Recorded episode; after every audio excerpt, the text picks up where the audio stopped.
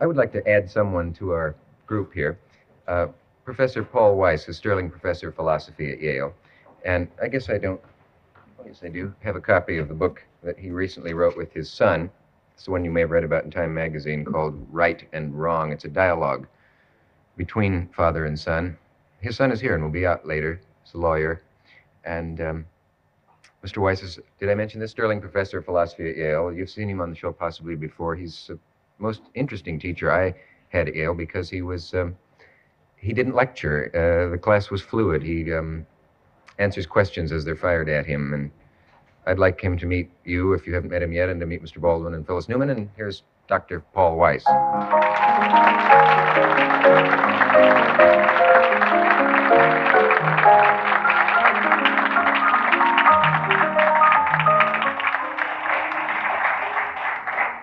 Were you able to listen to the show backstage? I, a Um, good deal of it, but then I was behind the rostrum here. yes. So I heard only some of it. Did you hear anything that you disagreed with? I that you- disagreed with a great deal of it. Mhm. I uh, am one of Mr. Baldwin's admirers. I've written him fan uh, letters, and uh, of course, there's a good deal I agree with. But I think uh, he's overlooking one very important matter, I think. Each one of us, I think, is terribly alone. He lives his own individual life. He has all kinds of obstacles in the way of religion or color or size or shape or lack of ability. And the problem is to become a man.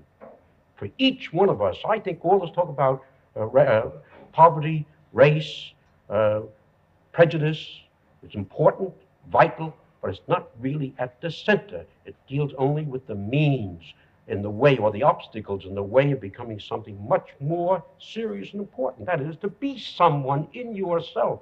To become a man is a difficult job. It takes a lifetime. I don't disagree with that at all. I didn't think you would. But um, I take that for granted. I really do. Ah, that, you see, but by taking it for granted, you emphasize always the obstacles in the way, and perhaps you have it in mind, but I think your hearers very often forget that you have another objective in view, the one we both agree upon. Is what I'm talking And I thought Dick was asking that question before when, when he asked you, aren't you being more extreme? Isn't there some other end? Is it all hopeless? In one sense, it is not hopeless. In another sense, it is. It's hopeless in the sense that nobody ever attains the state of being a full man. But it's not hopeless in the sense that every one of us has a problem which he can resolve more or less within himself. These obstacles are terrible, I agree with you, but they're not insuperable if you know what you're looking for. Yeah, but what I was discussing was not that problem, really. I was discussing the difficulties, the obstacles, the very, the very real danger of death thrown up by the society when a Negro, when a black man attempts to become a man. Yes, but there's another important connection with that, and I suppose you do agree. All this emphasis upon black man and white does emphasize something which is here, but it emphasizes or perhaps exaggerates it, and therefore makes us for, uh, put people together in groups which they ought not to be in. I have more in common with a, black scholar than I have with a white man who's against scholarship. And you have more in common with a white author than you have with someone who's against all literature. So why must we always concentrate on color or on religion or this? There are other ways of connecting men. I'm not talking about that. I understand I know that. you're not. I understand that. But as we sit here now, by the will of the people, a man named Ronald Reagan governs California. And the terms I'm using, you must understand, are not the terms that I myself might choose. I'm not interested in whether a person is white or black or green or yellow. But I'm talking about the force of the state which at this moment is oppressing black people all over this nation. Not all. The force of the state which is oppressing every black man in this nation. You write freely, don't you not? Is black getting in your way as being a writer, an author? Yes. It is. Us. I'd like to know how being like gets in the way of your being in the water, In the first place, no, no, now you put me a little bit on the spot. I, I don't- wanted I don't to. like to discuss myself or my work. All right, let, let's not talk about you.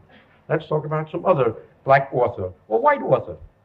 No, let's not do it that way. I'll tell you. I'll tell you what I mean. I'll use myself. Let's go for broke.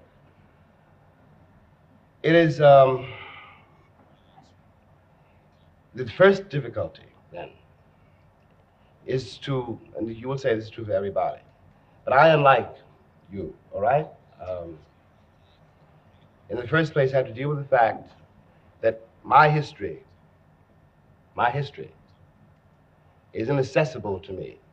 That my history in this country begins with the bill of sale. Your, your individual history? My name is Baldwin. Yes. It's an old I English name. that. My name is Weiss. It was been derived from somebody else. Maybe my great, great, great, great ancestor was white haired or whatever. I don't Yeah, know. but you have at least the Psalms of David. I don't have them. I don't think I've read them in 10 years. That doesn't matter. Or 20. I couldn't tell you one of them. That doesn't matter. doesn't it? No, it doesn't. One's got to one's got to face this fact. Let us say we're both black, right? We both get here at the same time, right? You come from one tribe, I come from another. You speak one language, I speak another. We cannot talk to each other. We don't know what is happening to us. We're confronting a white man with a Bible and a gun and a cross. And what you have to do, if you're going to live, is accept this stranger. This book you cannot get read under the gun. Wait. A moment, wait a moment. You asked me a question, I'll do my best to answer it. Yes, but you must give me a chance to say something, Yeah, too. one moment, right. one moment. I will, I really will. I'm not trying to, I'm not trying to, I'm not trying to, uh, Can I do something even more unforgivable because if due to the mechanics, if we don't pause now, we may not be back for a while. So we will, and then we'll be back. Stay with us. Gentlemen, where were we? I was in the middle of the Psalms of David, Yes. right? And it's attributed to me uh, somehow. But I was, I was trying to make a, I was trying to make a point. The point is this simply, that one began here with a history, uh, uh, an identity, not only inaccessible, but also systematically and deliberately denied and destroyed. One, the Moynihan Report talks about the breakup of the Negro family. And it occurs to me as a, you know, a very bitter kind of comment on the people who did their best to break up that family. Now to blame the family for, for being broken up. And to suggest... He wasn't doing that, if I, uh, the report I read. Okay. Well, there are no, you know, there are no, there are no male father images the know. Negro child. Big news. But he was trying In to the, first, in, in, in the first place, in the first place, that's not as true as Moynihan would like to think. Otherwise, there would be none of us here at all. The point is that, then, you know, come back to where I was. One has to really excavate out of the absence of a history, and then, and then out of the presence of a history which is absolutely indescribable. You must remember that I was taught, and children, black children until today are being taught that no black people ever contributed anything to history. That I was not much better than an ape, You and I was lucky to be discovered in Africa by white people. Mr. Baldwin, but if you, if your case were carried out all the way through the way you're putting it, be hard to understand how you ever wrote a word. After all, you're a distinguished novelist. You must have had time of freedom. Somebody must have paid attention to it. You must have been reviewed uh, objectively as a author, not as a Negro. Nobody gave a damn whether your great ancestor had been born or sold, but they treated your literature or your work in its own terms. That's where you wanted it. That's where you had it. That's where you're having it now. What are you criticizing? What are you objecting to? That there are terrible injustices, everyone admits. But you're generalizing and you're rigidifying, and you're solidifying it in such a way as if no, there's no way out. You're an exhibition of the fact there's a way out. Am I? Yes. You you yourself admitted. You, you're, not, you're not just the incarnation of blackness. You're an author. That's why I think of you. I beg your pardon. I am also the oldest of nine children, all of whom are black. I am one of the few survivors of my generation, all of whom the people I'm speaking of are black. Every Jimmy Baldwin or Sammy Davis or Harry Belafonte or Sidney Poitier, there are a whole lot of people you never heard of, at least equally talented, perhaps more talented, who did not manage. I'll tell you how one makes it in this country if you're black. You know, you have to decide somehow that you are not going to be controlled by what white people think of you. Of course. Of course. What would anybody, what anybody thinks of you, ultimately you have to think of yourself and Uh, make, be true to yourself. I don't care what Senator Eastland thinks about me Who cares? or either? Ronald Reagan thinks about me, but they have the power to destroy my life and the life of my children, and this is given them by the will of the state. I'm not talking about myself as a writer. Of course, I'm a writer. I know that. I know what produced me, too. And it was not simply Charles Dickens or any of your colleges, it was also Bessie Smith and Ray Charles and my hmm. father, who was a preacher, and my mother, who learned how to sing. That's of anybody who's a writer. What I am trying to say is that the gap, the distance placed between myself and my own assessment, my own experience, was much greater than it would be for any white person in this I country. don't believe it. I know you don't believe it. I. I'm not complaining. I'm not hmm. copying a plea. It's not a special plea. I'm trying to make you see something. Pretend Every child starts from scratch. They are uh, helped in various exterior ways in order to be able to find themselves. But the finding of themselves goes within. To become a writer is a, something that you have to struggle with by yourself, in yourself. And all these other things are conditions and problems. And I grant you had more than other people have. I didn't even say that. I said they were different. I'll tell you this. When I left this country in 1948, I left this country for one reason only. One reason. I didn't care where I went. I might have gone to Hong Kong. I might have gone to Timbuktu. I ended up in Paris, on the streets of Paris, with $40 in my pocket on the theory that nothing worse could happen to me there than had already happened to me here. You talk about making it as a writer by yourself. You had to be able then to turn off all the antenna with which you live because once you turn your back on this society, you may die you may die. And it's very hard to sit at a typewriter and concentrate on that if you're afraid of the world around you. The years I lived in Paris did one thing for me. They released me from that particular social terror, which was not the paranoia of my own mind, but a real social danger visible in the face of every cop, every boss, everybody.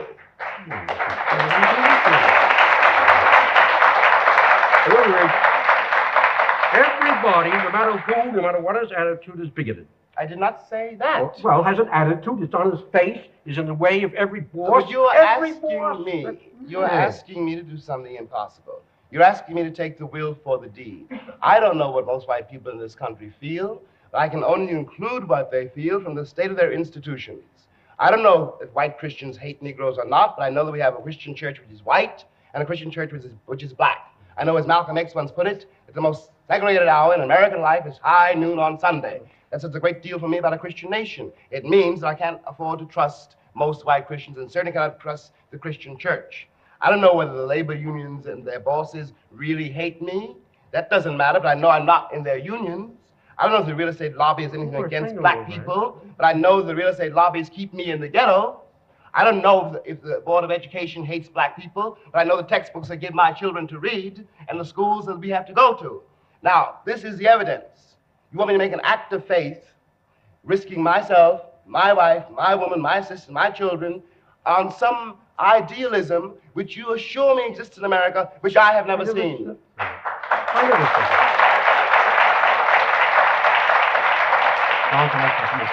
right. Do I take 30 seconds to answer that? Uh, you know, Jonathan, you all right. Uh, we will be back after this message.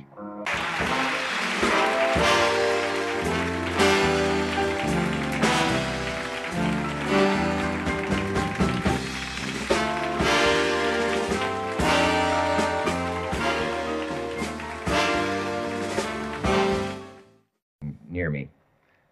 Uh, Mr. Baldwin, I, I, I'm sure you still meet the uh, remark that um, what are the Negroes why aren't they optimistic? Um, and I, again, I apologize and preface this by the phrase "the Negroes" because it lumps together an awful lot of people. Um, you and um, Floyd McKissick and um, Adam Clayton Powell and Hattie McDaniel and Jackie Robinson, and uh, it's impossible, I suppose, to. But for want of a better phrase, if you'll allow me, uh, they say, but it's getting so much better. There are Negro mayors. There's Negroes in all, all of sports. Uh, there are Negroes in, in politics. There. Um, uh, they're even accorded the ultimate accolade of being in television commercials now. And, um, I'm glad you're smiling. Uh, is it at once getting much better and still hopeless? Well, I don't think there's much hope for it, you know, to tell you the truth. You know, as long as people are using this peculiar language. It's what I was trying to convey before when I said that it's not a question of what happens to the to the Negro here or to the black man here. That's a that's a very vivid question for me, you know. But but the real question is what's going to happen to this country. I have to repeat that. Now, if Negroes, you know, don't seem to be very optimistic, it's not because they suddenly all changed from happy shift, you know, shiftless, dancing darkies down on the levee, picking all that cotton and singing praises to the master. Mm-hmm. They've not changed at all. They never were optimistic. All one's got to do is listen to Swing Low Sweet Chariot and ask yourself what that song's about. Or try to li- really listen to what Ray Charles is really telling you. We have lived under these intolerable conditions for how many years? Nearly 400 years. We have evolved a certain kind of style to meet it, and a lot of that has been involved with the lies we had to tell to you, and uh, the lies we had to tell to you, this compounds the disaster you believe because you wanted to believe it. But uh, obviously, obviously you knew, every white man knows, that he did not, he would not himself, you know, lying track for nothing. He would not himself allow his child to be sold from him as though the child were a mule. He would not himself allow himself not to have the autonomy of his own house and his own woman.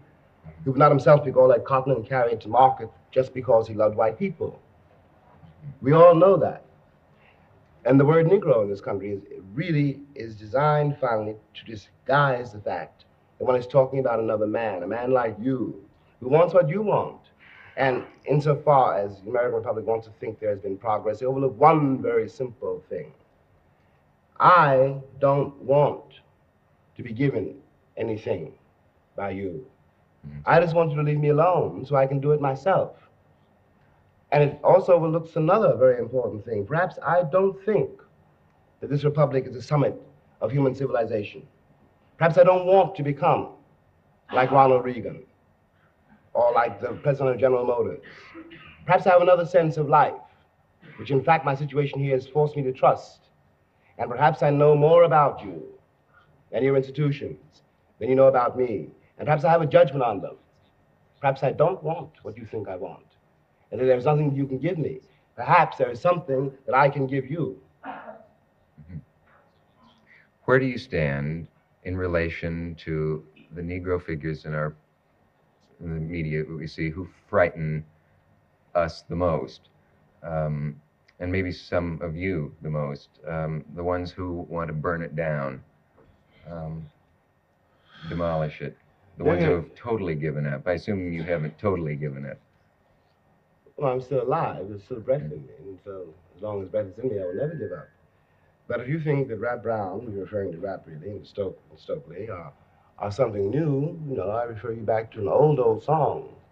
No one even knows who wrote it. And it's supposed to be spiritual. It's supposed to be about, you know, um, Christian church, but it really is a slave revolt song. The man says, if I had my way, if I had my way, little children, great God, if I had my way, I'd tear this building down. It is not new for me. We've always felt that. It is new for you.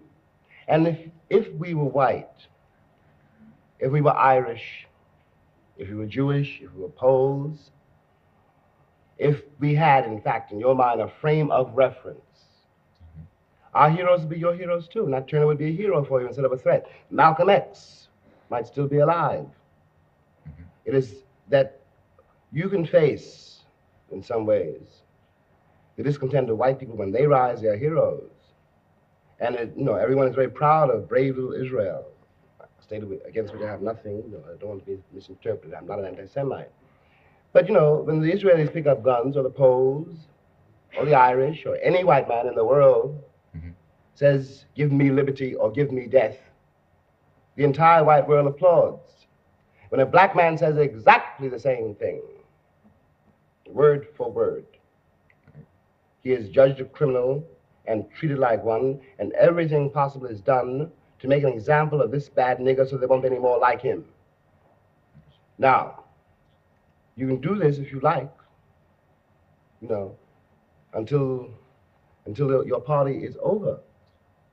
But I know, after all, who my heroes are.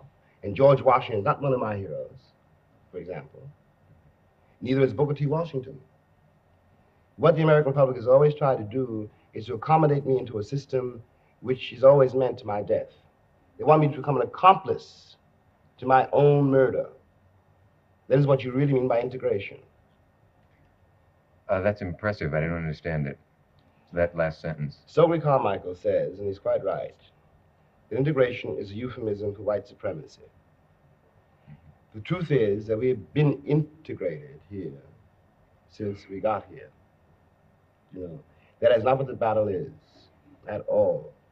If Negroes in this country arranged from every color under heaven, from yours to mine, to people even blacker than me, that gives away the history and tells us what happened. Oh, or as an old black woman once put it to me, to sum it up, she said, "White people don't hate black people. If they did, we'd all be we'd all be black."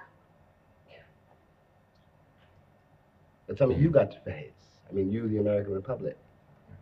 We are your brothers, and your disowned, your disowned brothers and sons and sisters and daughters. You got to face that. There's a sense in which I don't think you answered my question, and we, we will be back in a moment. Stay with us. Mr. Baldwin, I guess what I meant by not answering my question was this. You get a kind of simple idea of what Stokely, Carmichael, and H. Rap Brown mean, and it's maybe because we may not read their words in complete form, but we see them for a minute on the news, and they're yelling, get guns, burn, so forth. Um, and all I was asking really was, are you more moderate than that in your present mood? And are they saying too much? Are they over making a point? Well, the point that they're trying to make cannot be overstated. I'm much older than Rap, and I'm much older than Stokely. And to that extent, I can be called more moderate, I suppose. But on the other hand, the difficulty here is this. I can't, Martin Luther King said this too in another way. I can't really ask um, a black boy younger than, let's say, 20 years old, all right? 17 years old, 25 years old. There are two things I can't ask him to do.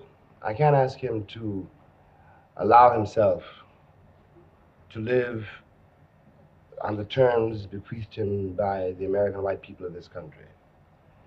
I cannot ask him to uh, allow the forces which rule this country to emasculate him.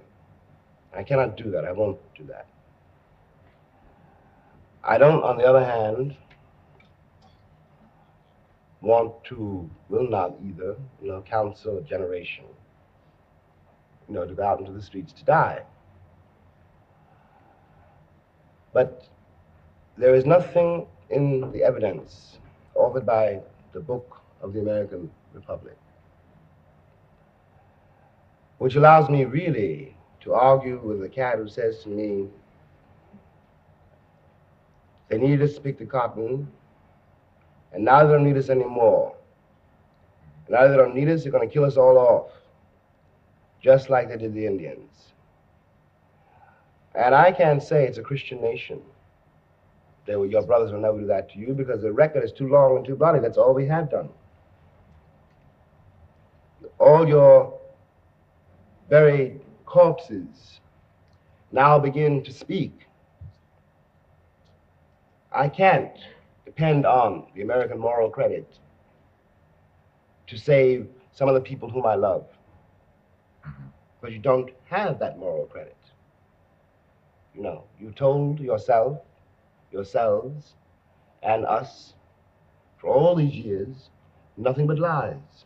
Now, I want you to understand something. I'm not interested in making an accusation. I'm not even talking about the past. I'm talking about the present. This is not an accusation, it is a plea for the life of this country. Because no matter what I say, no matter what Martin said, the despair in the ghetto, the despair throughout the country accumulates with every hour and people grow up much faster than you think they do. People are, people are uptight about Stokely now he said black power. No one is concerned about white power, which is now wiping out Southeast Asia.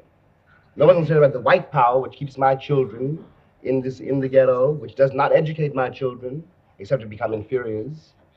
This is power. And when the Republic reacts as it did to the linking of the two words, power and black, is a confession of what the country has done with its power. Have you ever thought that there might be a basis for prejudice against Negroes specifically that is maybe deeper than anything anybody has said yet? Uh, I don't mean that I'm about to say it, but I mean by this is it possible that you always have to deal with the prejudice against Negroes separately from almost all other racial prejudices? And has anyone ever offered a theory that it's something unrational, something sub-rational, some almost tribal, irreducible fear of the color black or something that, that may great put that kind of have- prejudice into another category? A great many people have suggested that, but I don't. I'm not sure that I entirely buy that. Um, I'm not. You know, I was lucky enough, or desperate enough, to live outside this country for a while. And I observed, you know, that if I walk down the streets of Paris or Stockholm or uh, Istanbul with, you know, Phyllis, for example, nobody even noticed it. The only people I know, the only people who really get uptight when they see a black boy working with a white girl, for example, are Americans. And I've seen this a, a thousand times. I've seen it once. We're walking down the street, she and I, talking to each other, minding our own business. Or I'm walking down the street by myself, and here comes, you know, somebody, you know, with his girl. And something happens in his eyes, something happens in his face. I don't, I don't want this girl. I haven't even seen him. You know, I don't care what they're doing. But something stiffens in him. Some trigger goes off in him. As I'm going to steal the girl. Well, it isn't because I'm black. It's because you, people pay for what they do. It's not because I want to steal his girl. He's uptight about me walking down the street, or uptight about Phyllis and me walking down the street. He's uptight because of some buried guilt. He knows what he's done. People always know. They pretend they don't, but they know. I don't want to rape, you know, white women. But, you know, I know how many of my women have been raped, and I know by whom, and so do you. You know. Now, in fact, I, I don't think anything, in, you know, in the uh, in the Black ferment of the Black Revolution really involves revenge or, or, or is vindictive at all. You know, it is the white imagination, the guilty white imagination, which makes which makes this out of it, and it's this is this which paralyzed us in all our social activities. You know, it's the reason why no one knows anything about the labor unions, you know, the schools, the, the situation of the people in the ghetto, nothing about the police, who are a very real menace to every black cat alive in this country. And no matter how many people say, you know, you're being paranoid when you talk about police brutality, I, I know what I'm talking about. I survived those streets and those precinct basements. And I know, and every black cat in this country knows, what the policeman is really like. And furthermore, I'll tell you this I know what he was like when I was really helpless, how many, how many beatings I got.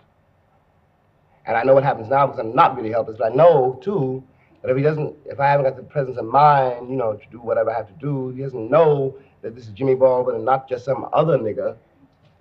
He's gonna blow my head off just like he blows off all the other, everybody else's head.